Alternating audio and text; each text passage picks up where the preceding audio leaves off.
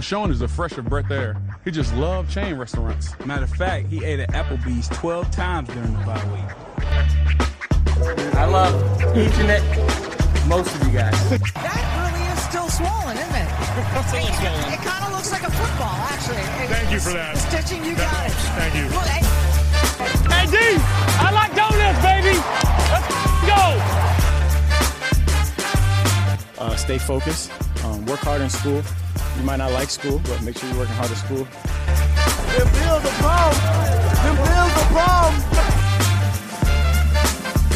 It's your boy DM3, and you're listening to the Witty, Not Funny Sports Podcast on the Built in Buffalo Podcast Network.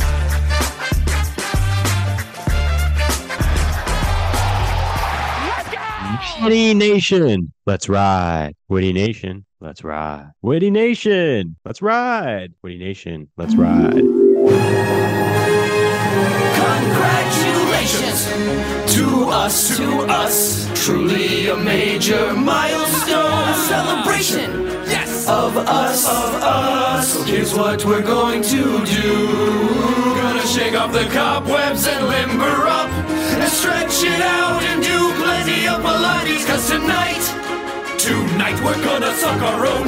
Take us home now. 100 times. Welcome everyone to episode 100 of the Witty Not Funny Sports Podcast, the number one self-rated podcast about sports, entertainment, and everything in between. And is always part of the Built in Buffalo Podcast Network. Go follow us on Twitter, Instagram at Witty Sports 716. Go follow everything the Built in Buffalo family is giving you. Twitter, Instagram, Facebook, TikTok. It's a takeover at Built in Buffalo underscore. We are your hosts. I am Matt Greco. He is Tony Ambrose. Tony, we made it. 100 episodes. What's going on? And uh, I would record 100 episodes, and I would record 100 more for Witty Nation to hear about all the Bills takes that we record. Matt, here we are, our Diamond Jubilee. Let's ride. We the, are we the pretenders? Well, we don't have to pretend, Matt, because we really made it. 100 episodes starting now. It's Starting now. Oh boy, we did it. We finally made it. The big triple digits. Never thought we'd get here. Should we do like our favorite memory of the show? Tony, what has this show given Oh, to I would you love to do that. over these past 100? Well, it's I think that it. my my answer is obvious. It gave me a godfather to my firstborn child Obviously. in the form of Kendall Gaskins. big moment. Big moment in this in this podcast. Huge moment life. for me professionally and personally. Of course, it's Not only to, you remember, and also he will remember once that time comes. of course. That's, Of that's a bond. That's a that's a verbal contract you can't break. Well, of, of course. And in these tumultuous times, who knows? He might get called into action sooner than he thinks. Who knows? Tony, we started this podcast shockingly 100 episodes ago. We sound marginally better, maybe just a little bit better than we did in episode one. But I always thought this, just to walk down memory lane here a little bit, I always thought this would just be kind of like a New Year's resolution that I would just give up in a month, like most New Year's resolutions people make. And here we are, 100 episodes later, we're part of Built in Buffalo, we're doing big things, we're getting sponsors and all this stuff. And it's been awesome. Guests and meeting people and doing events. And can't thank Witty Nation enough. Everyone who's listened and participated and followed and, and everything. At the end of our episodes, we say, whether you give us two minutes or two hours of your time, we greatly appreciate it. And I really do mean that. Like, I didn't think anyone would listen to this show when we first started it. And I mean, here we are 100 episodes later. And thank you. Thank you to everyone who has even given us two minutes of their time. It's it's been a fun ride and a toast to a, a hundred more, you know, maybe a hundred more after that. Tony, who knows how far we can take this thing? Honestly, Maybe 110 more, maybe 111 more. wow, wow, Who knows? Reach for the stars. What's so thrilling, Matt, is the burden Yes. lifted off of our shoulders that Oh, we no longer can identify players to episodes by their jersey numbers. Yes, that's right. Boy, that There's that a lot of burdens just- being lifted here. Yeah, a lot exactly. It was a huge. It was so cumbersome to have to have that weight on our shoulders. The weight is gone. It's gone. We're like Mark McGwire and Sammy Sosa breaking the home run record, including all the steroids that have gone on in that scenario. Apply here as well, obviously. No, just to get that burden off our back to finally reach triple digits. And hopefully the football team we support in the Buffalo Bills will get a big burden off their backs this year as well with the Super Bowl victory. A burden that is weighing them down immensely, I can only imagine. Tony, for our 100th episode, we had to do it big, of course, and we are doing it big. Later on, we have a very special guest, Bills beat reporter, WGR 550 personality, one of the, the all time greats in Bills media, Mr. Sal Capaccio is joining the show. Our paisan, our Italian brethren Whoa. Big, big time guests. Going to be awesome to talk to Sal all about training camp leading up to the first preseason game this weekend. Football is back, Tony. We don't have to wait any longer to see our Bills take the field against a non Bills team in practice or in scrimmage. Couple days away from the first preseason game. You excited? Of course. How could I not be? Just- I'm just excited to have the routine back. I've been lost in the wilderness. Finally, the trail has revealed itself. The road is upon us. Or you made your The triumphant return to training to- camp today? I did make my triumphant return to training camp uh, this week. I, as you know, as you know, and probably no one else, uh, I was on vacation for the past nine days. So I missed quite a few Well-deserved training camp break. practices. Thank you. Yes. And it kind of stinks because when I left, I only saw practices without pads before I went to uh, onto vacation. Now Mm-hmm. I come back and they're have taken off the pads. They're out of pads, probably saving themselves a little bit. I don't know what's going on with physicality because I've never seen a padded practice. But what I have seen is the St. John Fisher bookstore ready to go in the transition to St. John Fisher University. Boy, there are some deep discounts on St. John Fisher College apparel. Wow. Worth Big plug the for St. John Fisher Bookstore today. SJFC, nice SJFU. John Grisham novel. How do you Maybe check out that Twilight Grisham series you have never been able to check out. That's I true. don't know. What's in a college bookstore? Is it just textbooks Well- these days? Nobody reads those. I think there is a mix of textbooks and a mix of recreational books. Yeah. Okay. Oh, good mix. But I think it's mostly textbooks. I did I did not see very many recreational books. Oh. Speaking of mysteries of Fisher, spike ball. Any update? Of course, Huh. we had the famous. Did not see it on the field today. No. spike ball watch? Where did it go? Where could Uh, it have gone? Nope. I I don't know. I did not. The net was not on the We will- sidelines today. I sat in the same We seat will- that I sat in last time. We have to ask there. Sal when he's on about the mystery Wow. of the spike ball. Uh, That's, that's yeah, the hard hitting journalism you're going to get for our 100th episode here, folks. That's right.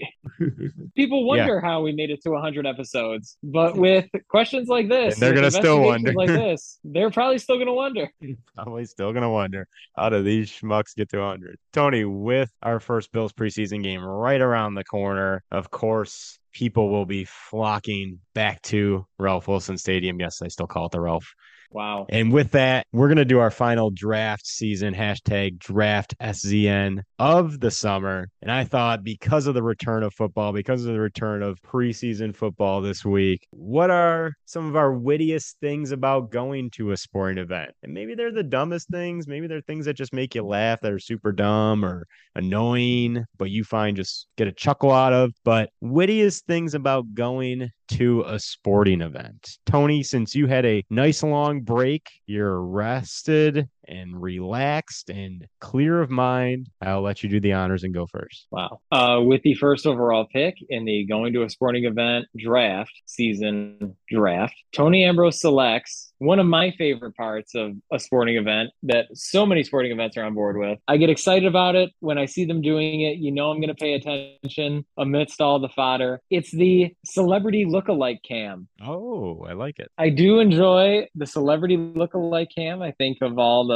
programs run by you know the video editors and who are, and for those producers that are creating jumbotron content. I love a good celebrity lookalike cam because it changes every time. You can judge for yourself. You can compare it to other times that you've seen the celebrity lookalike cam. Sometimes they throw a mm-hmm. cartoon in there and it's like, oh, okay. Sometimes they throw in like a monster or something, you know, Yeah. something paranormal, and then we have What to look about- at them. What about the celebrity at the game who gets on the celebrity lookalike cam and they compare him to another celebrity? That's always yes, classic. love love that move. Mm, love Great that move. move. Love and I love the move when it's like I don't know when they show like a picture of like you know the devil or something, and it's someone from the opposing team. Right.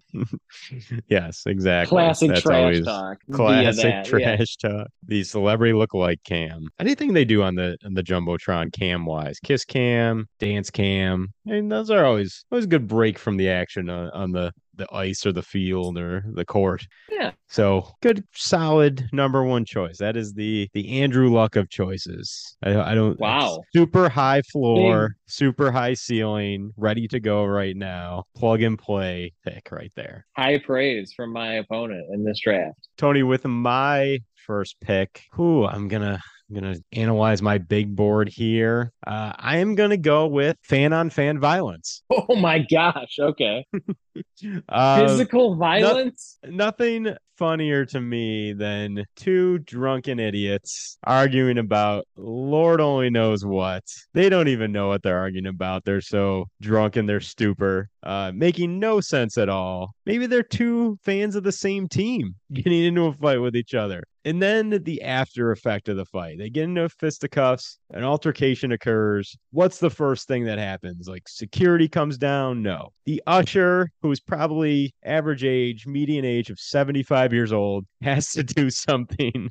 The time it takes them to get to where the altercation is occurring, call for security. The fans are calling the hotline. It's just a cluster of funny to me. I, I just, it's just dumb people being dumb. And that kind of puts a smirk on my face whenever I see it. That is my first choice fan on fan violence. I love it because as long as I can be a safely distanced Exactly. observer, then yep, I'm all about it.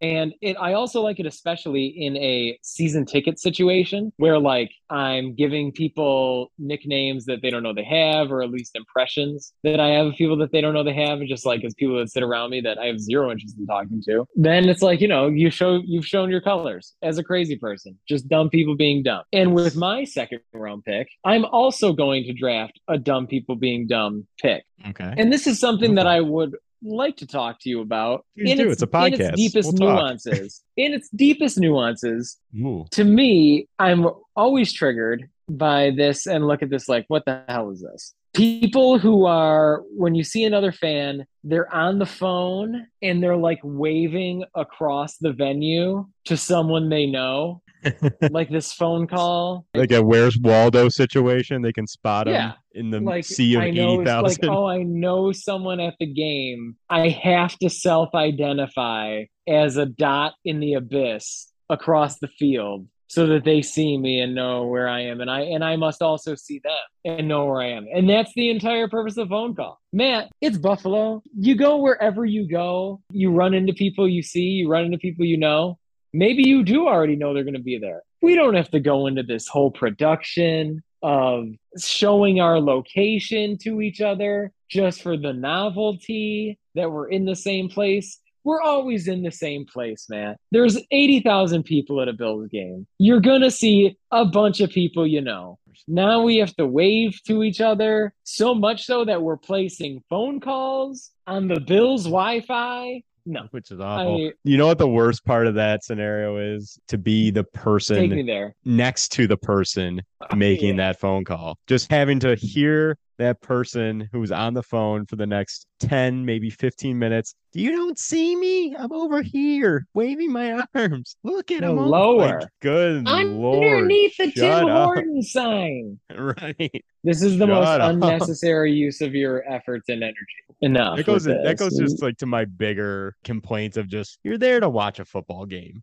love it. Yes. Just watch the football game. Don't talk to me about anything else. Don't do all Don't these do that. extracurriculars. Yeah. Don't start Just the watch wave. the football game and be part of the the football game. That's it. That's the only sole reason you're there. If you want to meet up with your friends, meet up with them after, maybe before. You could meet up with them. Maybe Don't do it during the game. Enjoy a halftime together. Enjoy a nice halftime together, not during the game when the Bills are driving. Ugh, those people are You the could worst. easily just send a text and say your section and seat number. That's right. But instead, we have to go through this whole thing. I'm waving at 75%. I'm in the Bills hat. Yes, seventy-five thousand people are in Bills Yeah. hat. Then I'm going like 100% my windshield. Like I'm just waving bigger. I bring my left arm into it. It's Right. too much. It's too much. Gotta go. Sit down. Sit It's down. Watch the game. Good second pick, Tony. With my second pick of the wittiest things about going to a sporting event, I I gotta go with tried and true here. I love a good animal on the field. Ooh. We were just discussing this. Yes. Raccoon, any any kind of animal that enters Oh, the you plain like surface, wild, yeah, or streaker. If you want to talk, I mean, animal, the most the most deadliest animal, the human. I thought you meant like a dog catching a frisbee, like an animal that was supposed to be there. Oh no, I'm talking about an errant animal, like one that is not supposed to Oh, be there, Right. disrupting a game. Right. Yes, I do. Always fun. that. Never, never in in the history of anything in terms of watching something do fans' eyes get diverted so quickly than if an animal is on the field. You could be watching Josh Allen And I lo- ru- run for a 60 yard touchdown, and right before he crosses the 20 yard marker, if a dog runs across the field, everyone's eyes going to that dog. Hundred percent. And I love 100%. when the crowd. What is the term? Ana, not animatronic, Anphil, not anaphylactic. I don't know. But I love when when the crowd like assigns about the drugs, Aaron you know Rodgers? the athletes no assigns like an athletic role to them and like the announcer starts saying like oh we got a squirrel on the field it's at the 10 the 5 it crossed the goal line Oh, yes. touchdown and then you know the crowd is cheering that the that the squirrel has crossed the goal line it's a it's a right. wonderful wholesome heart-filling moment Yes. Anytime an announcer announces any kind of these diversions as if they're announcing the game is always classic to me. I think Kevin Harlan during a Super Bowl, a streaker ran on the field and was like, the security can't get him. He's weaving in and out. it was just very, very funny. But yes, animal on the field. The, the classic I always go to is a San Antonio Spurs basketball game. Manu Ginobili swats a bat out of the air in the arena. gross Uh, yeah, talk about wild animal. Uh, always, always funny. Always a good time to to not only see the animal who's not supposed to be there just running across the field as he has no or she has no care in the world, but uh, to see the security guards try to sheep herd the animal to an exit or try to gather the animal or or get it off the playing field somehow. It's just comedy ensues. So that is just good old-fashioned fun Second pick. Just good old fashioned fun with animals. Can't go wrong. You That's get the cute factor, you get the funny factor. moments. It's always a good moment. Squirrel on the field, dog on the field, cat, raccoon. Never, never fails. Never fails. bat in the air Tony, your Whatever. third and final pick. with my third pick i am choosing making fun of awful jerseys Ooh, nice. whether it be terrible knockoff Chinese jersey, maybe it's some weird combination that they sewed together. Maybe it's some wild color scheme in the numbers with a black jersey, whether it be you think you're being patriotic or you think you're being 90s retro or something right. just these awful jerseys. You got a misspelling on the back. It fits weird. The tail is out. It's it's preposterous. Take a little pride in what you're wearing because we're all making fun of you, and I love making fun of them. if there's one thing I'm doing behind your back, I'm watching your jersey game. You're you're in the judgment zone on that one, and it's something that we would see in any sporting event, no matter who you're with, no matter where you are you're going to see a cavalcade, someone who thinks they are pulling it off and they are not pulling it off. No, they're never pulling it off. No. Not only the knockoff jerseys, but also just anytime a random player jersey is spotted. I always love those moments. Like, for example, there was a guy for the longest time that sat a couple rows ahead of me who had a Levi Brown jersey. Oh, was it his Yeah. dad? Big, big pull. I doubt it based on age. I'm either hoping the guy's last name was Brown or my other conspiracy option was it's actually Levi Brown himself post getting cut from the Bills. Just stuck around, became an insurance salesman, and just goes to Bills games for the fun of it now. I it's very I'm going to choose to agree with you in the sense that I do think it is Levi Brown himself. That he is It could very just, well could be. just now. Nobody knows what he looks like. He played one year on the Bills, and nobody knows what he looks like. It could be him. I would say, yeah, I basically just picture him looking like uh, a generic white guy. So yeah, yes, exactly. Uh, I yeah, don't know you, what na- it looks like, it. and Nailed it. Generic Yeah. white guy. well, that- this is coming from a couple exactly this generic guy white looks like. in ourselves. I mean, if Levi Brown is just a generic white guy, you know what we got to find his podcast. Every generic white guy has a podcast these days. That's what I'm That's saying. true. As I look in the mirror, That's right. Do you see an, a 60 year old version of yourself in a digital mirror? no, I'm not like Nathan Fielder. I don't have one of those fancy mirrors. I'm not in a rehearsal. right now. Shout out the rehearsal. Little do you Brilliant know, you are in a rehearsal. For my final pick, oh, this is a tough one. It's a toss up. It's a toss up. I'm going to go with tailgate shenanigans. Ooh, Always give me some examples. Tailgate shenanigans. I believe you've been a part of those tailgate shenanigans before, Tony. Guilty. there was a game named after you. That was a sh- tailgate Oh yeah, I remember. What was that game days. called? What was that Uh, game it was called? called the Tony? Tony Ambrose. It was called the Tony Ambrose Physical Challenge. yes, that's right. Modeled after the Double Dare Physical Challenge.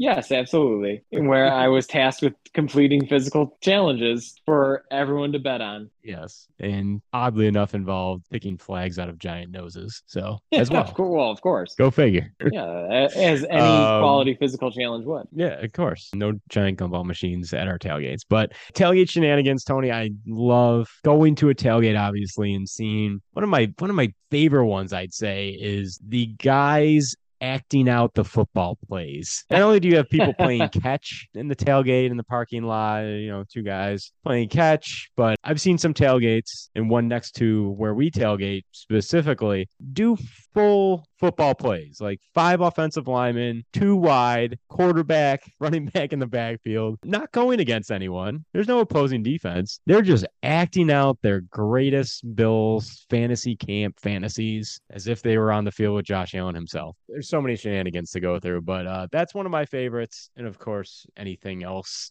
Bills Mafia knows about shenanigans wise. Dizzy You know, bats, breaking tables. If that group is acting out their Bills fantasy, then they are fantasizing about an incredible drop rate because no one catches it in any No. play that they run. A bunch of Zay They're not Joneses they're not covered, but if they're running a route, they drop it every single time. every single time. But that one time they do catch it, there might as well be fireworks that go off. It is a glorious moment. Yeah, just put them in a Yeah. uniform in their minds. Just put them in a uniform right there and there. Yeah. Let's not forget the individualized traditions that form in any tailgate. And of course, we have our own, they have their own. We see people when we go to tailgate have dolls and props and routes they run and tricks with flags and certain, you know, lucky bags of chips, cooking on classic cars, ketchup in your face.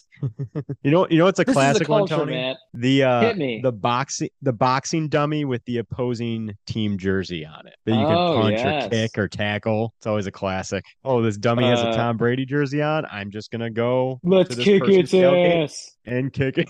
exactly. Punch him in the face. tackle him, stomp him into the ground, six feet under. Classic one there. So so many, but Bills Mafia knows tailgate shenanigans through and through, and uh, we've turned those tailgate shenanigans into a, a lifestyle, at least a football lifestyle. I don't know every day, but we made we made them our own, and to that I can proudly say we are one of a kind in that regard. No other fan bases had a, a staple of their tailgate ness than uh, Bills Mafia. And and the breaking the, of the tables. It's our brand, Our and it's beautiful. It is beautiful. It is beautiful in its own crazy way. Tony, any honorable mentions before we get to our interview with Sal Capaccio? Uh, no, the only other one that I had that I planned on drafting was Trash Talk Other Fans, but I thought it had too much overlap with your second round pick. Yeah, that's a good one. The Mhm. only one I had otherwise on my list was that guy. And however you want to define that guy at a sporting event, there's many that guys. It could be uh, based on your experience, it could be the fantasy football guy, the guy who sees stats on the Jumbotron and either moans or cheers that his fantasy football team is doing good or uh, cheers on Josh Allen because he's on his fantasy team. Like that guy's super annoying.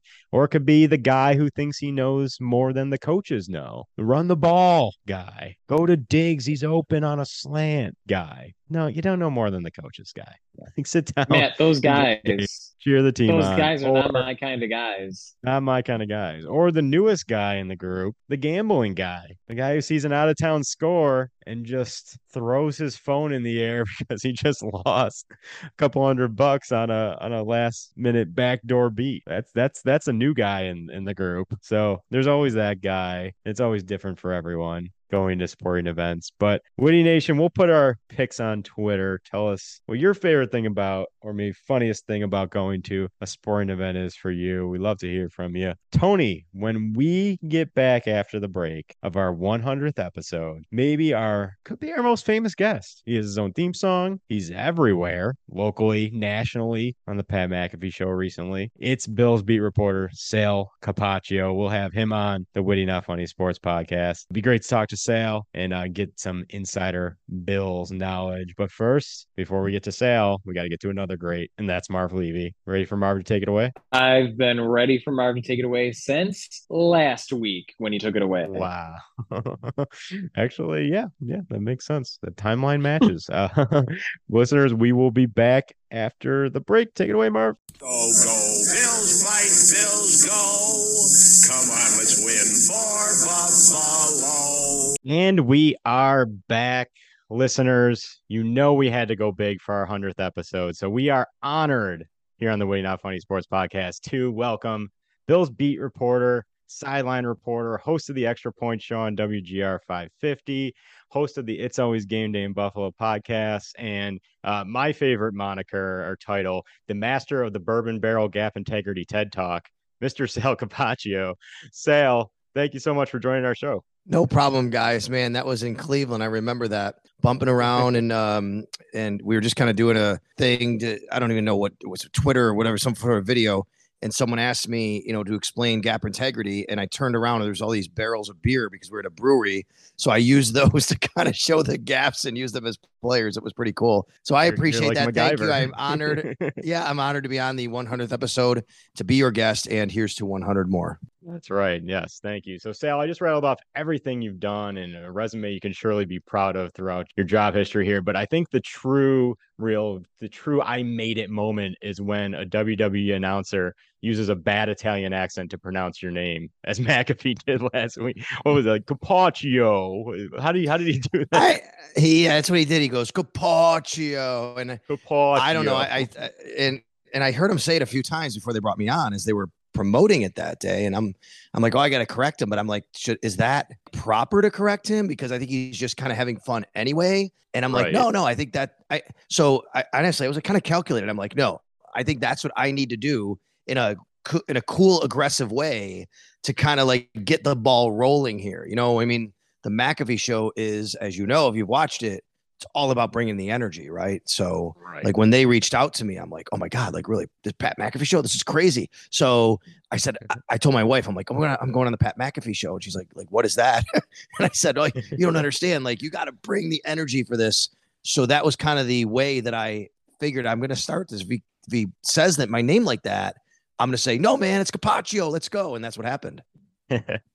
That's great. And you did amazing on that show. And it's uh in the feel the beat segment with uh beat reporters from around the league. That was great. But uh Sal, let's talk about get right into your your sideline, your Bills beat reporting. You've been with the team all throughout the last month of training camp, which of course they wrapped up today at St. John Fisher. So let's start by hitting the rewind button, going back to the start of July, the start of training camp. Uh, since you're our Clive Owen, you're our inside man. Talk to us about the vibes of training camp just to start. The Bills have been knocking at the door of a Super Bowl for the past two years now. So just being on the field, being with the players every day, how have the the vibes of the the players and the coaches coming into this year are they different than years prior? Are they the same? Is it trust the process, cliche as it is? Is it still that? Is, is there different vibes this year uh, at St. John Fisher? You know, I, I think there's two elements to this. There's the kind of fan element, and then there's the player coach element, which is what you're asking me about. But you know, I'll talk about both of them because Yeah. I, I think that if you went to a practice back in 2018 or 2019, you kind of wouldn't see a difference to what it is in 2022 because that's Sean McDermott. He's Mr. C. He's Mr. Consistency. That's what he's always been. His practices are the same. His messaging is the same. It does go back to trust the process. You know, no matter what they're doing, what their record is, it's always about trusting the process. It's always always about getting better every day and developing. Now that said, I mean, this it was different this camp. There were more fights. It was more chippiness. Like there were skirmishes, and um, there was another one on the last day, and it was kind of a theme. And I I do think that comes from having such high quality players who are so competitive, and you know, knowing that there are a lot of expectations to win a Super Bowl. They are trying to win every rep. They're trying to win every play because they're trying to win every game and win a championship. And I think that's kind of what you get. That's born out of that. But no, I, I don't think there's a different vibe as far as like how anybody's being treated because I think to credit McDermott's credit, this is why they're good in in in big situations. Now you can bring up you know 13 seconds or other games, I get it, but through the majority of his tenure as a coach, you know they've just been really consistent because he never lets them be any different. It's about the consistency every day. Now the fan element, I think totally different. Now let's remember they haven't been at St. John Fisher for two years, so we've missed that, right? We they haven't they've had COVID and been back in Buffalo. But guys, I'll tell you, man. I mean, every game, every day sold out packed packed crowds and these guys are rock stars they really are they're like the beatles it's incredible everywhere they go every time they walk on the field it's just so many people so many autographs and everybody wants a piece of them and i think from that standpoint the bills have always been very popular we know that but you could feel a different vibe and energy about it because of that Tony, you you've been at camp every day. How how come you're not the rock star Josh Allen is? I have been at camp every day, and I would say in my corner of the third bleacher from the right on the other side of the field, on the upper left of it, I would say I am a rock star to those people. Okay. I'm can We'll consistently be found there. Sal, I'm wondering, you touched on the player football perspective, you touched on the fan perspective. How has it changed from your perspective? We haven't been to Fisher in a couple years, as you said. So even for you, going back into dorms, going back into that life, I know that you've said many times in the past, as, as have many, there's like a college metaphor sense to it. So, like in your metaphorical clique, uh, maybe you're hanging out with reporters, or maybe you're hanging out with just non-football people overall. Was that like a joyous reunion? Was that a joyous? We're coming back to this. So we're excited to go to the whatever basement keggers you're going to. You know, whatever. Maybe it's a normal place to go for plates. Just kind of touch on sort of that vibe of coming back around to Rochester and reintegrating into sort of the camp lifestyle. look i think everybody would have maybe a different answer on this depending on who you asked obviously everybody's got different personalities and views are different but i'm a people person right i mean like i enjoy being around people i i enjoy being around my colleagues and going out with them learning about them telling stories with them. I have missed that for sure. Uh, that's part of my life. I i enjoy that atmosphere. I need that to be honest with you i think. So for me when I found out they were going back to Fisher, I was super excited. I mean, it's it's it's to be around them, it's to be around the fans, going out to the Pittsford pub at night, and you know, seeing Bills fans, uh, you know, maybe sitting across the bar and hey, what's up? And they say your name and you talk to them. I, I mean, I went, I say Pittsford pub because I'm I'm there a lot. Just ate lunch there last day before we left with a few colleagues. But I went there one day and and had lunch with a friend, and there were two guys sitting at a table nearby, and this guy, and they're wearing a Bills gear. The guy turns to me and he goes, "Hey." I'm only here because you and Matt Bove talked about this place on your podcast. Like I had, I'm like, wow, that's crazy, right? I mean, it's that that's the kind of thing I like, like just kind of those random interactions and encounters with fans. But as far as the the living in the dorm, and I had, I've been living in a dorm for the majority of the last two and a half to three weeks. I mean, I've come home a little bit here and there. If they have back to back practices, I stay up there. Um, yeah, I mean, I bring up, but I bring my mini fridge. I bring my Keurig. I got my coffee in the morning. You know, I wake up in the morning. I do my radio hit with Howard and Jeremy. I'm there for press conferences, and then get my work done. And then afterwards, yeah, we go golf. I played. like, How many say I played Irondequoit? I played CCR. I played Monroe. I played Ravenwood. All in the last few weeks since I've been out there. Right. I mean, this hmm. is it is getting away from home and your family a little bit in two different senses, which is yeah, you're away from your family, away from home, but you're also out there and you're working. And when you have time, it's like, okay, what else are you gonna do? So you go out with your friends, you go out with your buddies and your colleagues. So I, I've loved it. I don't know if this answers your question or not, what you're asking, because I would tell you that there are maybe people who don't love it. And there are probably people who I, I could tell you there's definitely reporters and people like me who don't stay out there. They come home a lot. There's mm. others who actually get a hotel. Maybe their company pays for it, even though, you know, staying in the dorm is to me totally fine. I'm totally cool with it. Cinder block dorm. I put my two single beds together, make one big bed. You know, I mean, it's it's all right. I- I'm cool with it. I, I think as long as Parrino has enough hair gel, all is right with the world, or Oh at least my all is right with Bill's He Mafia. actually was in room. He was right next to me. He was in room two sixteen. I was in room two eighteen. So like you know, everyone every like once maybe at night or during the day, like one of us just walk over, knock on the door, and just hang out with each other, and that's what we do. But you know, I also say that's a good point to bring up because I, I've been told we are way different than most media, most markets, the the football beat the mm. beat reporters in most markets. Whereas we do have these relationships. We we genuinely like each other for the most part. That's why we go on each other's podcasts. That's why we go on TV with each other. It's why we go on radio with each other. This isn't really happening in Miami. It's not really happening in New England or New York or Philly or Chicago, where it's like super ultra competitive. And I'm not saying it's not competitive here. I mean, I want I want a story before my very good friend Josh Reed gets it or Matt Parrino, and I'd like to report it out. But if they get it, I'm happy for them, and we hang out and we talk about it, and that's what we do. So you, it's not like that in a lot of places, and I, I'm I'm happy. I'm happy about that because I, I don't really probably I wouldn't do well in an environment like that. You know what I mean? Like I do better in this environment when I can be around people and be positive. just just like the the Bills team themselves, always being positive, everyone being positive towards each other and hyping each other up, and it trickles down to the media, I guess, in your words. So, uh, Sal, speaking of the players on the field, um, let's just get into this offense. Obviously, a, a juggernaut in the Josh Allen Sands rookie year, but under the Josh Allen regime or era.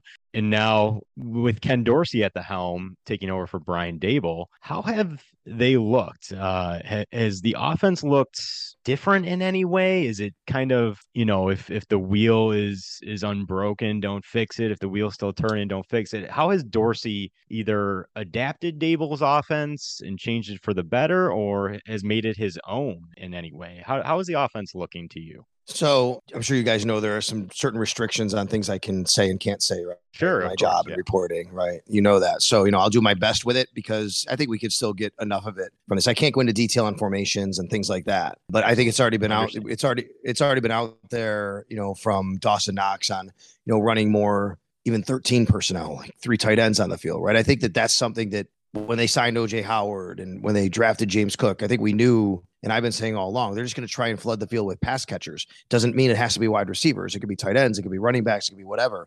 And I think you see that a lot. You know, you see a lot of different options on the field for Ken Dorsey. But I think the the biggest thing I would say that you see and that you could tell is, and there's a concentrated effort even from him admitting that you know they're trying to do better with yards after catch. But just because they were poor in that area doesn't mean that they were poor in that area. What I mean is statistically they were, but it was kind of by design with the offense. I think a little bit more of design is going to be making sure they get the ball in the playmaker's hands to make some plays. Now, with that comes a sacrifice of throwing the ball downfield sometimes. It can be at least.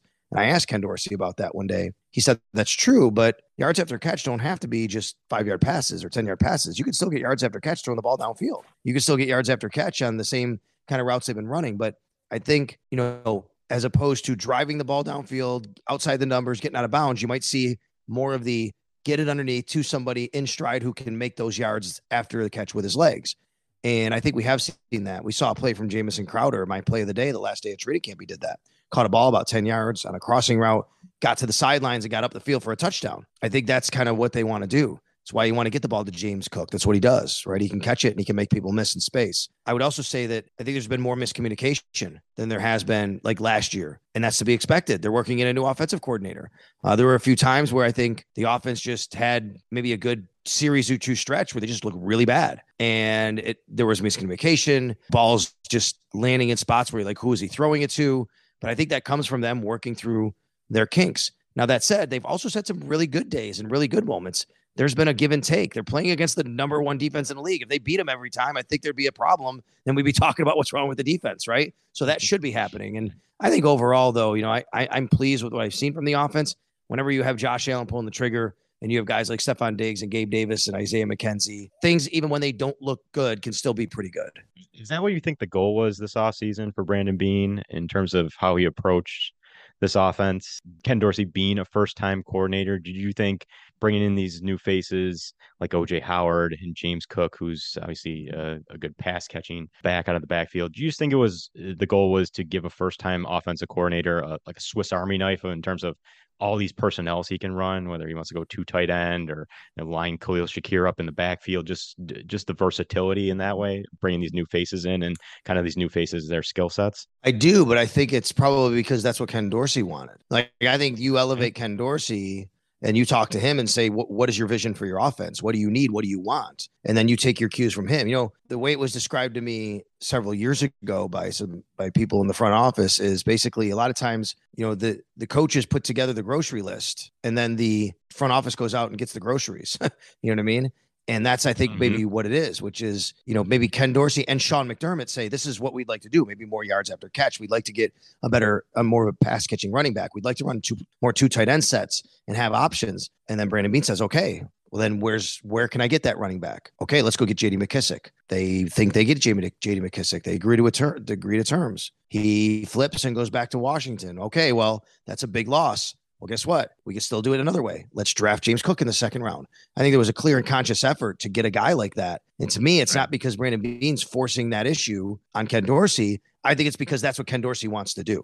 Interesting. So earlier this week, uh, to go beyond just the new players, earlier this week, the provisional depth chart um, was released out. And I was just wondering what your sort of initial impressions are on that depth chart. I know for me, um, and maybe you could touch on this, Quessenberry being and being on the first team listed, even though I know he gets a lot of first team reps. Spencer Brown, even still into the last day of camp, was getting a lot of first team reps. So, how you feel about that depth chart? What stood out to you, and any impressions that you have from that release? Well, I would just first say that I think that fans should not really take the depth chart too too seriously or overreact to it. And the reason is because it's the first preseason game, and Sean McDermott isn't going to hand anything to anyone. And that's what you see from like rookies, for example. What stands out? I mean, Zach Moss is listed as running back number two. Do any of us think Zach Moss is actually going to be running back number two this year? Well, I, I don't think so. I think that's because Sean McDermott isn't going to hand that job over to James Cook. He wants to show him on the depth chart, hey, you're a rookie. You got work to do, right? And that's his message. That's the way he does that. You look at Spencer Brown, I think the same thing. Hey, he hasn't been available. He hasn't been playing. He's been hurt. Uh, he did take, he does take first team reps and he has recently in 11 on 11 but most of camp he wasn't. He was taking them he was just doing one-on-ones but he wasn't out there in first team because he's been hurt. He's been recovering from off-season surgery i believe it was. So quessenberry was the one that was out there and he's performed well. Spencer brown's in his second year and he's not available most of training camp. So sean mcdermott's not going to put him as the first team right tackle on the depth chart. That's just basically handing him something that he hasn't earned yet in his second year in training camp. And I think that's the message that the depth chart sends now you could tell me, well, what's the difference? Tre'Davious White hasn't played. He's listed as the starter. Yeah, because we're all not dumb, and we all know Tre'Davious White's an All Pro, and he's the first team. He's the first corner when he's playing, right? I mean, like that. That's that's the point. Um, I think you look down at. I think seeing Isaiah Hodgins listed as one of the top four outside receivers, but you know, you look and they don't have a lot of lot of guys there. So you know, he's getting some run, he's getting some opportunity. Christian Benford is listed as one of the top four corners. I think that's super interesting, not only because he listed, but guys, he, it's been happening. He he's in a rotation with Kaiir Elam and Dane Jackson. And right now, the two corner spots are both basically wide open until Tre'Davious White comes back. And once he does, I would say the other corner spot is wide open. Do you think that spot is, is Elam's to, to lose at this point? Because Benford has been getting first team reps. I loved him coming out of Villanova. I thought he was a ball hawk. His I thought his ball skills were very good for being in a small school program and the fact that we got him so late in the draft, I, I thought was a really nice late round pickup again from Brandon Beane as he typically does year after year. But does, does Christian Benford have a, a real shot of of being the starter opening night? I, I I think he does. I think it's if he has to compete against Elam and Jackson, I think you know, I mean, that's an uphill climb still because Jackson's put in the work and the time and He's in his third year. Obviously, Elam was drafted in the first round. If there's two spots open, then yeah, I think that it could be any two of the three out of that group. Uh, but yeah, I think he does. He has at least shown an ability to make some plays in camp, and he certainly is getting opportunity right now. Now, I think part of that is also because Kaiir Elam just hasn't necessarily literally flashed and you know been all over the field like you might want a first round pick. But he's also going against Gabe Davis and Stefon Diggs every day. I mean, this guy he's thrown into the fire right away. I'd like to see more hands-on footballs from him. He's not getting mm-hmm. toasted every play. That's not happening. He was a little grabby early on, holding a little bit. I think he's cleaned that up. That's good. Um, I, I think in ideal world, the Bills would love Kaiir Elam to be there. I don't think they want to. I, I think for the Bills, even just for uh, optics, I don't think you want your six round pick trotted out there as a starter over your first round pick at the same position, right? So in an ideal world, it's Kaiir Elam. But they're not going to sacrifice the position if uh, Kaiir Elam isn't the guy and Christian Benford is. I think they're comfortable now in their own skin after you know getting where they've gone and Brandon Beane and Sean McDermott and where they are now. That hey, if if Benford earns that spot, he'll do it. That doesn't mean it has to be there all year. Doesn't mean that it's got to be forever, obviously. So I do think Christian Benford has an opportunity to start. I still think it's Kaiir Elam's, as you said, job to lose. That's a good way to put it. I'm not really sure right now. I think that even him and Dane Jackson would be uh, battling for it opposite Trey White. But I still think that Elam, to me, will have every single shot until the very end to win it. Let's put it that way. And speaking of cornerbacks, it's a pick of riches to me because I, I kind of like every cornerback in that room from, you know, obviously Tre'Davious White being the all pro you mentioned to, well, I don't even know who's Elijah Griffin. I, I really like Elijah Griffin too. But I want to talk about a guy who. Yeah, uh, War, I, Warren, I Warren G's son, right? Elijah uh, oh, Griffin. oh, we we know we know on this podcast, Al. Trust me. We are not news. We are well aware. it is our mission to get Warren G to lead the charge. So if you could put in a word to the Bills promotions department or whatever, but a guy I Love want to it. talk about. Nick McCloud. I, I read every day. He seems like he makes a play. Now he's listed on the depth chart. Speaking of the depth chart coming out and not maybe over analyzing it, but he's listed as a safety, and I know they've been playing Yeah. him there. Maybe uh maybe a little Aaron Williams 2.0 moving from corner to safety. Uh, it, are they just are they just doing it as an insurance policy for possibly high getting being hurt, Hoyer obviously being hurt, and, and what does that say to his his roster status in terms of making the team? I, I really liked him at cornerback. I thought he was great last preseason, and I, obviously the Bengals saw something too where they they plucked him uh, away from us. So wh- what what is the report on, on Nick McCloud? Because I really like him, but it is a crowded cornerback room. Does he have a shot to, I guess, to put it in terms, crack that top three? Well, um, I don't know. I think he has a shot to make the 53 man roster because of his versatility. What's the old saying? The more you can do, the better, right? I mean, the more he can do. He has been playing safety and corner. This really, believe it or not, was more born out of now. I mean, I don't know if the Bills necessarily would say specifically because of this, but it kind of happened right around the time that Jordan Poyer, you know, his contract rumblings started in the offseason. That was right during some mini camps and stuff like that and they started putting Nick McCloud at safety. And I think it was maybe because they wanted to make sure, hey, what if Jordan isn't here? Right. I mean, we, we got to have another option here. They have Jaquan Johnson, they have Damar Hamlin, they have Josh Thomas.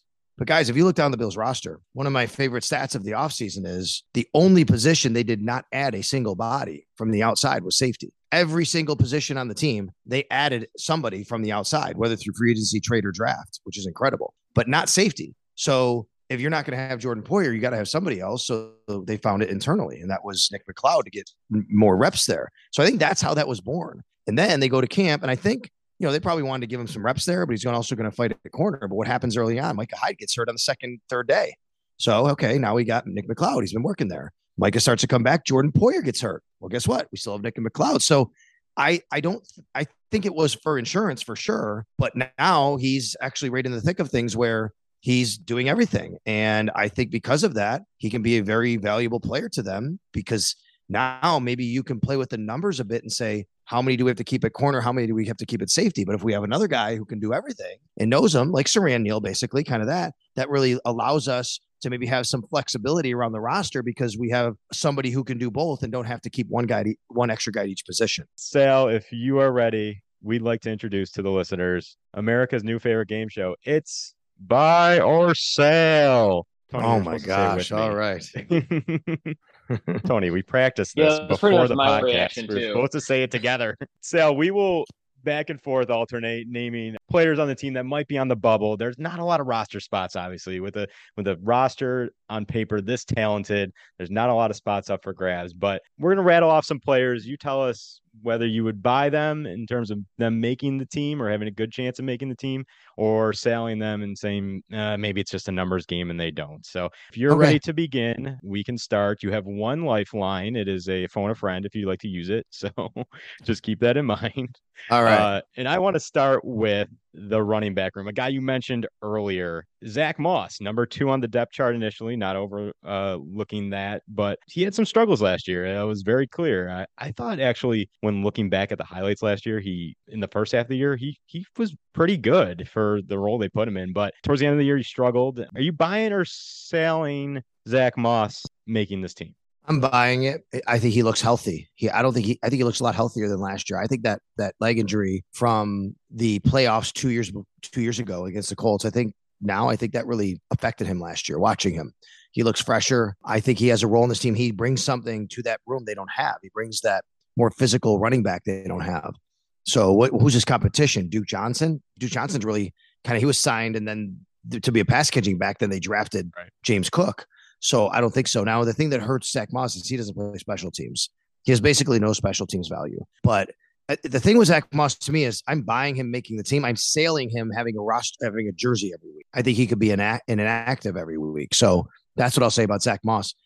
When I evaluate guys, when I like when I'm doing an exercise like this, of course, like I have in my brain like how they've performed. Really, what I'm doing is kind of telling you how how I've seen them get opportunities. That's what matters to me. It's not what I think about the player. It's what I think they think about the player, if that makes sense, based on the opportunities I see that player getting. Absolutely. Yeah. Of course, one of the the, the premier highlights last year was I, I believe it was the first Miami game when at the goal line he truck sticks uh, a player on his way to the end zone.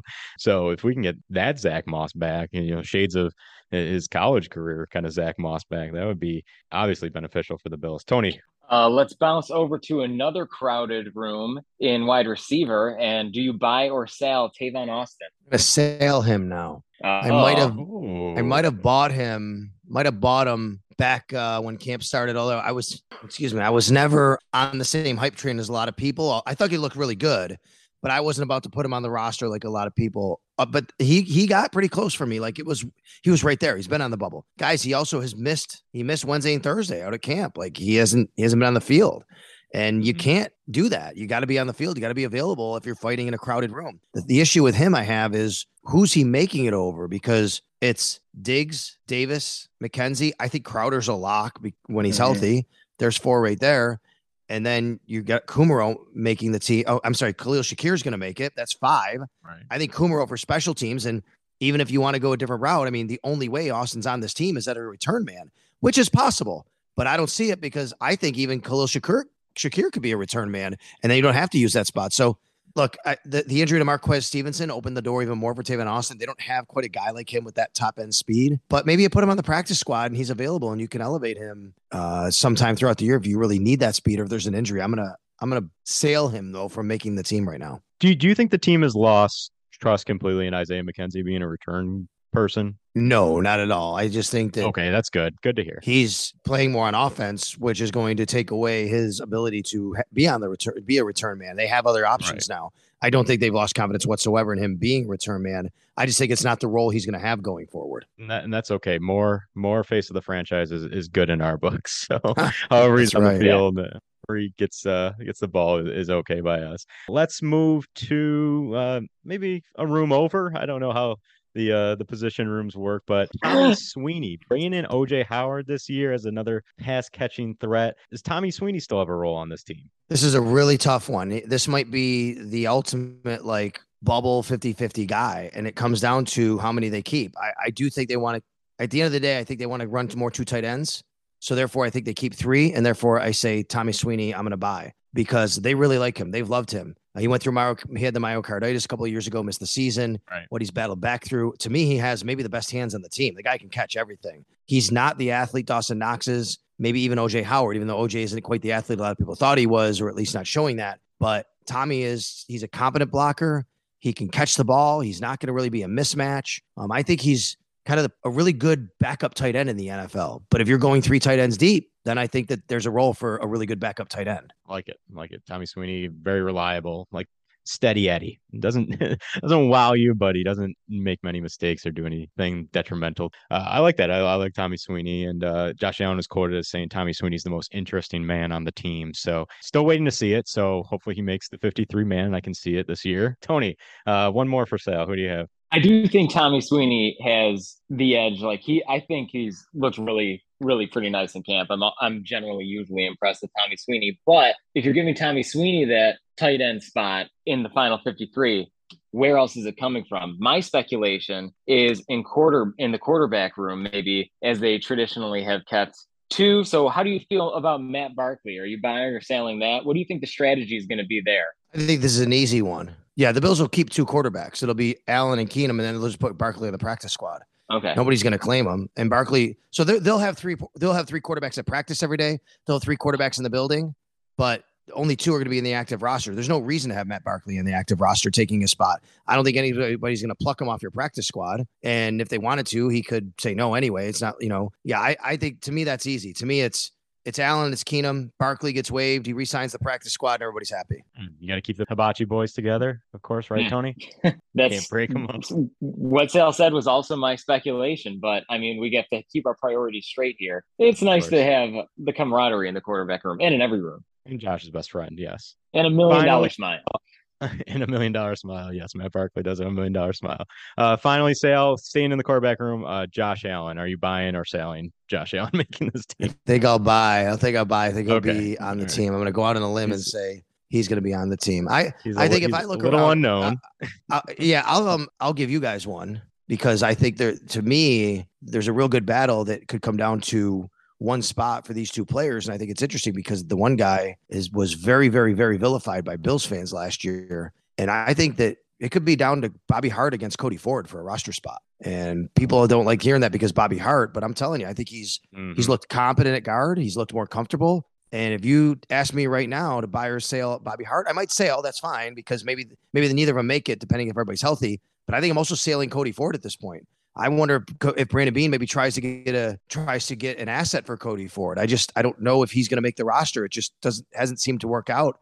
I'm not sure it quite is working out now. They have Greg Mancz, who's a backup guard they like. That Quessenberry can play every position basically along the offensive line, except for center, I believe, but he can play interior, he can play outside. And I think Bobby Hart's getting his opportunities and hasn't looked bad. I can answer that very quickly. I, I'm selling both and calling Langston Walker if I need uh, an interior offensive lineman at this point. We're not fans of the, either of those two. Uh, Tony, real quick, would you uh, would you buy either of those guys? Uh, in some ways, Sal answered my question. We're on the same wavelength here. I would I would sail them both uh, because I think that Greg Mancz has had enough opportunities that I've seen that I feel like I can kind of get the impression that they have they have of him in their heads and in my heads that I, I just think that there's a lot of other interior offensive linemen that are gonna that are more the apples of their eye that are more likely to be on the final 53 than either one of those. But there's probably a lot of bias in there because I don't think highly of Bobby Hart. So as many fans we do not. don't. That's a that, those are good ones. I had Cody Ford on my list as well. Sal. But this is Yeah, one of those things where I think that I'll go back to I understand it. Fans don't like Bobby Hart, but I think the exercise should be do the Bills like Bobby Hart?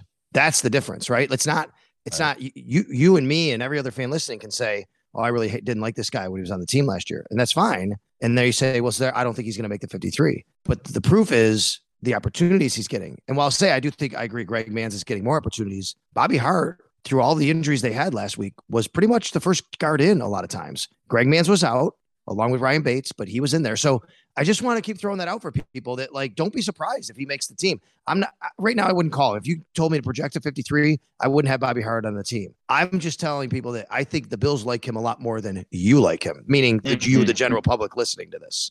And I can I can buy that. Yeah. I can buy that definitely. Me too. Um, Harsh realities getting dropped by Sal. Yes, absolutely. Tony, uh, what do you say uh, we wrap it up here? Sal, thank you so much for joining our show, being part of our 100th episode. Couldn't ask for a better guest. So uh, we always feel weird as, as amateurs uh, interviewing a professional media member journalist. So we thank you so much. Uh, real quick for the listeners, where uh, can they find you? Real quick, rattle it off. Of course, Sal Sports on Twitter is the easiest way. Just one word, Sal Sports, and then you know you can hear me on WGR pretty much you know every day, ten to twelve for the Extra Point Show, but in the morning with Howard and Jeremy, in the afternoon with Schopp and the Bulldog, all that kind of stuff. I'll be doing uh, the Channel Four pregame show in CBS in Buffalo again this year, so excited to do that uh, on Sundays. But Sal Sports on Twitter is the best way, and guys, don't ever feel bad or uncomfortable. I feel uncomfortable reaching out to like national reporters sometimes to go on my show, so it's okay. awesome, awesome. Well, thank you again, Sal, uh, for the time and the info. Awesome having you on. You're welcome back anytime, and uh, we we glad to have you back anytime. Anytime, guys. Thanks for asking me. Here's the 100 more again. Absolutely. Have a good night. Are you too? Thank you, Sal. Thanks, guys. Thanks, Sal. Thanks, guys. Appreciate it. That sound you hear? That's the sound of opening up a refreshing cold one on a hot summer day. And you know what's keeping my drink cold, listeners? A quality koozie from Traveling Growler. Follow them on Instagram and check out www.travelinggrowler.com for all their cool designs. Keep the chill in your fill and travel in style with Traveling Growler. Now back to the show.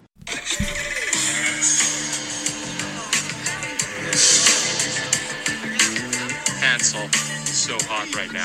Hansel. And we are back once again. Thank you, a big thank you to Bill's beat reporter of WGR 550 fame and television fame. I mean, the guy's everywhere. Mr. Sal Capaccio.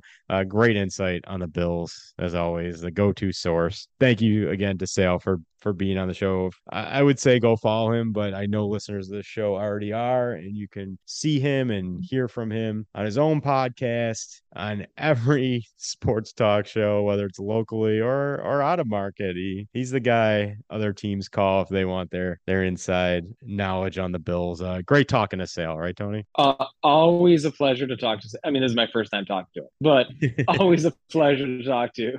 To such a From such now a guy, on, he's such a man. always a pleasure to talk to. Yeah.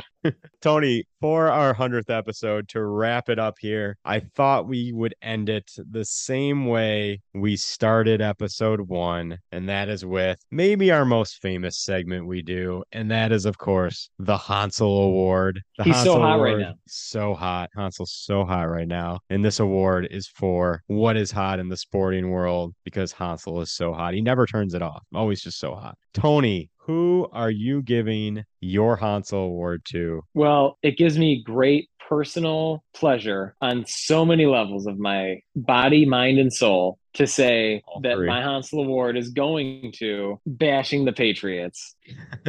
right now, we are living in a moment where everything out of Patriots camp is negative. Right. And it's so sick to hear the report, to hear the analysis, to hear the rumor, and then just the chorus of the world coming right, just kicking them when they're down, just coming right down on them and saying, well, yeah, you're shit. So that's what happens. It's been a lot of fun. It's been a long time coming. What comes Yes. around goes around, comes around. uh, for so long, we had to hear New England fans just rag on the Bills throughout the drought and throughout all their Super Bowl wins under the Brady era, during the Brady era. To see it take a full 180 towards the negative, as high as they were, as much as they were at their peak, it is now just as low and it's fantastic to see. Every report coming out of patriots camp is just terrible. Like they have no defensive coordinator they have no Yeah. offensive coordinator. Mac jones all the all the talk when i was in boston in june was how mac jones is going to be more comfortable in this offense in his second year. He, he showed great things his first year and he's just going to get better making the leap and that is not the case. I, all i read about is how the offense has been very bad and been very bad throughout training camp not just a day Yeah. here and a day there but they have been bad throughout and i am just soaking it in like just taking it all in in stride and just over here grimacing and it's nice to be on the other side of it. For so long we were on the wrong side of of the hate and kind of the you'll never be good talk and i feel like it's our it's our time to give it back now. They look like a mess. Belichick looks out of his element looks out of touch with what's going on. It's almost like if they can't cheat they can't do well. Shocking. Hmm. I, I love the way you phrase that. I got some fulfillment out of the way you phrase that. This is um, true. If I mean if there was one team to just have all the negativity in terms of from the media too, I mean every Bills fan would choose the Patriots. Like just if if you were to choose any team to experience the rhetoric that we experienced during the drought years, it would easily be the Patriots. They would be the Vegas favorites by like minus 500 would be the odds on that, right? A hundred percent. I mean, we the scars are not healed healthily enough yet. Even last year, like the the game in the snow when it was like just Right. kind of like this bullshit loss that we had to take, and then I mean the win game? doing obviously, yeah, the wind. Yes, I guess you're correct. The win game. And then obviously Yeah. doing what we did to them in the playoffs, like shutting up these people that think Mac Jones is anything. Oh, I'm getting all fired up now. See, this is what happens. Well, you only got like three days before the Bills are back on the field, so bottle that I energy suppose up. you're right. here's here's the game plan, Tony. Bottle that energy up. Go to training camp this week. Figure out where Spike Ball is. Then bring that energy to the preseason game. Okay. that is that is the roadmap here from now until Saturday. No, great pick. I love bashing the Patriots. They're so easy to bash too because they're just so cocky for so long. So just to give it back and any iota is just the bee's knees, if you will. So Tony, that's a great Hansel pick. My pick for Hansel Award. Uh, I mean, it's it's the hot button topic. It's autographs. That's what's hot in the sporting world today to me. I mean, we've come full circle. Before two weeks ago, maybe even a week ago, it was all about you know Josh is signing for the kids and not the adults, and it's great to. I think it's great to see. Obviously, some weirdos out there don't, but it was all wholesome and fun, and you know they're giving away their shoes, and we've gone full dark side with it now, Tony. People throwing things at our stars, star athletes. Maybe don't Inappropriate. inappropriate, totally inappropriate, and just moronic. Like, don't throw things at the guys we're paying two hundred and fifty-eight million dollars to. Like, just if one of those like footballs or whatever, maybe just hit Josh Allen in the eye when he wasn't looking and ruptured, you know, his cornea. Like that would be the worst thing ever, and that fan would probably get kicked out of the mafia, if you will. Are you kidding me? That fan Um, would not. That fan would get kicked, would get run out of town. They Oh, would yeah. no longer think- be able to You be think in Western New Leodis fumbling and getting his lawn spray painted was bad? Just wait until Yeah. a fan injures Josh Allen because The secret shame that that person would feel it would be insurmountable. Oh gosh, they would have to. Who who's the uh who's the Cubs fan with the with the foul ball catch? What was his name? Exactly. Oh, I don't know Who's that name. guy? Bartman. Billy Was it Mumphrey. Bartman? Billy Mumphrey. That was Steve Bartman. That person would be the Steve Bartman of the Bills easily. But no, We- just we around the league. one. We don't need we don't need a Bartman. Just around the league, Tony. I mean, I see videos every day of a fan at and it's usually a kid at training camp doing something to try to get uh favorite athlete's autograph. For example, at Panthers camp, there was a kid who was bringing Christian McCaffrey Oreos every day, like a whole thing of Oreos every day. And Christian McCaffrey gave him his gloves and autographed them. There was a little girl at Packers camp giving tea, and not real tea, like play, like toy tea, to the Packers players as they walked off the field. Case Keenum this week, speaking of Bills, goes undercover pretending to try to get Bills players autographs. That was a nice little little prank, little segment there. I Uh, agree. Case are- Keenum getting in the all the fold. I appreciated it. Case Keenum's a, an interesting guy. Can we talk about that? What have you noticed at training camp? Because because all I see for Case Keenum is, is? how what his smile is. Can we talk Toothy? about how toothy his smile is? Does he have bad tooth to gum ratio? His teeth are uh That's not good, Tony. his teeth are like two so like between your teeth they Two go Roman they Colosseums. no no no no no no no no not like Okay. that like a normal person's teeth between teeth that I expect a concave gap i- i- you know tiny gap in any way that you just wedge your floss into and it like curves into that from your teeth his teeth Hmm. don't curve his teeth are like Okay. I am drawn. His teeth are like I drew a mouth on a blank white piece of paper and then did like you know four vertical lines and a horizontal line, like it's just flat across. He's the like flat that's how his teeth look to me. Yeah, that's kind of how his teeth look to me. Interesting. But- Interesting. But I did well, now I'm appreciate. now I'm I mean, he passed the vibe check. He did a great job getting those autographs. It made it was covered by a lot of people beyond the Bills, so I uh, I appreciate it. He seems cool. Pro Case Keenum right now. he he seems like he fits in real well. Uh, yeah, Case Keenum stock definitely up because it was down. Because in the beginning of training camp, I remember him oddly walking or kind of speed walking, running off the field, and I'm thinking he had a little digestive issues going on, which never sits well with me for the players, but he's turned it around, participating in golf events with the, the other players and Josh. Uh, now with the autograph segment. So yeah, I'm, I'm Case Keenum stock is up for me here. So same. At least it's something different. Same. Um, Hundred episodes, also- you still can't get it together, huh? Uh, maybe at 200 we'll finally get this thing right. Oh my god. We also had Steph Curry at a recent golf event, uh, forcing the kid to do push-ups for an autograph. So athletes just have all the power these days, I guess. So that is my Hansel Award going to autographs. Of course, for those history buffs out there, the witty not funny history buffs out there, the first Hansel Award went to mascots. A little trivia for y'all. We always appreciate mascots around these parts. Uh, maybe one day we'll visit the Mascot Hall of Fame. Dream come true bucket list item right there. Does that Tony, exist? It does exist. They do. Am I in it? This is wow. Oh Okay. no, are you? Tony, surprise for our 100th episode. We are here to announce you are entering the Mascot Hall of Fame. Oh, We're like that giant guy, I don't know his name, who announces the NFL Hall of Fame entries. oh my gosh, this is a joyous surprise. We're ending it on a high note, folks.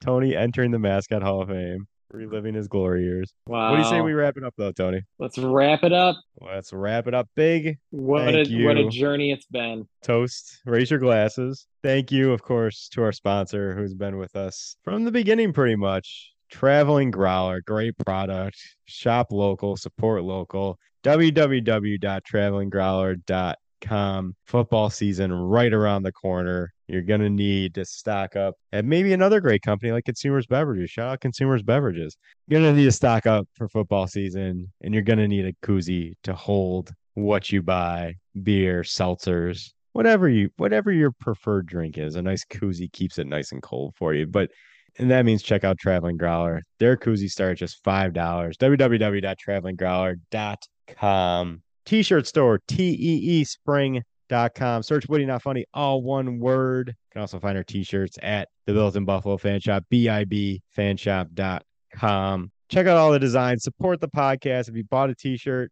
post on Twitter, tag us, show it off. We love to see who bought our t-shirts, who's supporting us out there. We just released a new design for Josh Allen for the start of the 2022 season here. Apparently he's a pretty good quarterback. Who knew? So check out the t-shirt store, teespring.com, search Witty Not Funny, all one word. You can also find the link in our Twitter profile, our link tree. Where to find the podcast? You can find the podcast anywhere your fine podcasts are listened to for free on the Built in Buffalo Podcast Network, Spotify, iTunes, iHeartRadio, anywhere you listen to podcasts, you can find us. If you like us, subscribe, leave us a review, show us some love. Search Witty Not Funny, all one word. Search Built in Buffalo. Find us anywhere. Podcast, of course, dropping every Friday. Tony, that's all I got. Twitter handles. Where can listeners find you? They can find me at Tony Ambrose or Tony Tony, Ambrose. Ambrose. All one word. Tony Ambrose.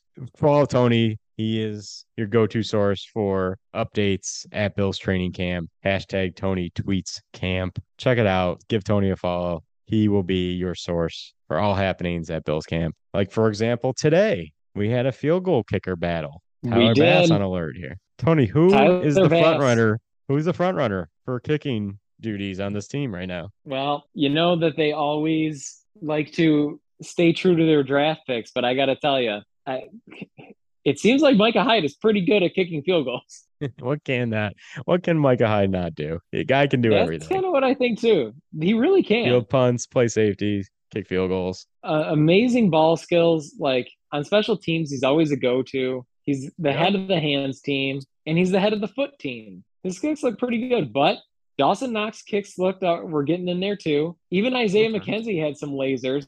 His kicking style is more straight and straight and fiery. The other ones Yep. are like arching, Just like you know, like you'd expect. Yep. Exactly. Yeah, I guess you're right. Just yeah. like their personalities.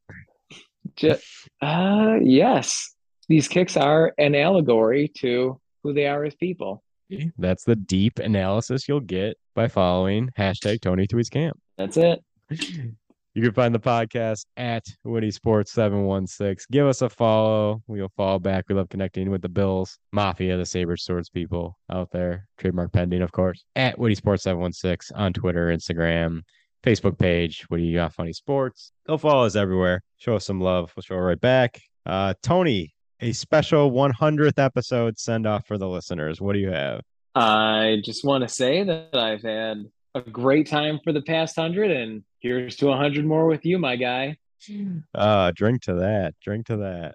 And as I always say, a little Easter egg in from there. episode one to episode 100, go Bills and stay witty out there, everyone. Thanks for listening. Peace. Bye. Bye. Later.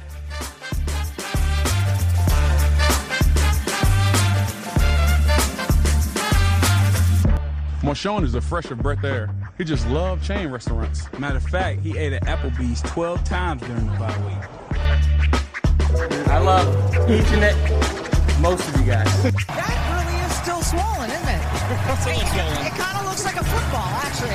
Thank you for that. The stitching, you got it. Thank you. Well, hey, Hey, D, I like donuts, baby. Let's go. Uh, stay focused. Um, work hard in school. You might not like school, but make sure you're working hard at school. Them bills are problem. Them bills are problem. It's your boy DM3, and you're listening to the Witty, Not Funny Sports Podcast on the Built in Buffalo Podcast Network.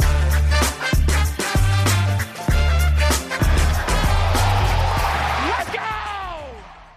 Why pay more for a separate CoQ10 supplement? Enjoy twice the benefits with SuperBeets Heart Chews Advanced from the number one doctor, pharmacist, and cardiologist recommended beet brand for heart health support. The new SuperBeets Heart Chews Advanced by HumanN is now infused with CoQ10. That's essentially like getting CoQ10 for free. Our powerful blend of beetroot, grapeseed extract, and CoQ10 ingredients support nitric oxide production, healthy blood pressure, healthy CoQ10 levels, and heart healthy energy with two tasty chews a day. Plus, SuperBeets Heart Chews Advance are plant based, so you get heart healthy energy without stimulants. For a limited time, get a free 30 day supply of SuperBeets Heart Chews on all bundles and 15% off your first order by going to radiobeets.com and using promo code DEAL. That's radio, B E E T S dot com, code DEAL. Here in America, work is in trouble. We've offshored our manufacturing, sent away good jobs, and lost so much ability to make things. American Giant is a company that's pushing back against this tide. They make high quality clothing, sweatshirts, jeans, dresses, jackets, and so much more right here in the USA. Visit American Giant.com and get 20% off your first order when you use code STAPLE20 at checkout. That's 20% off your first order at American Giant.com, promo code STAPLE20.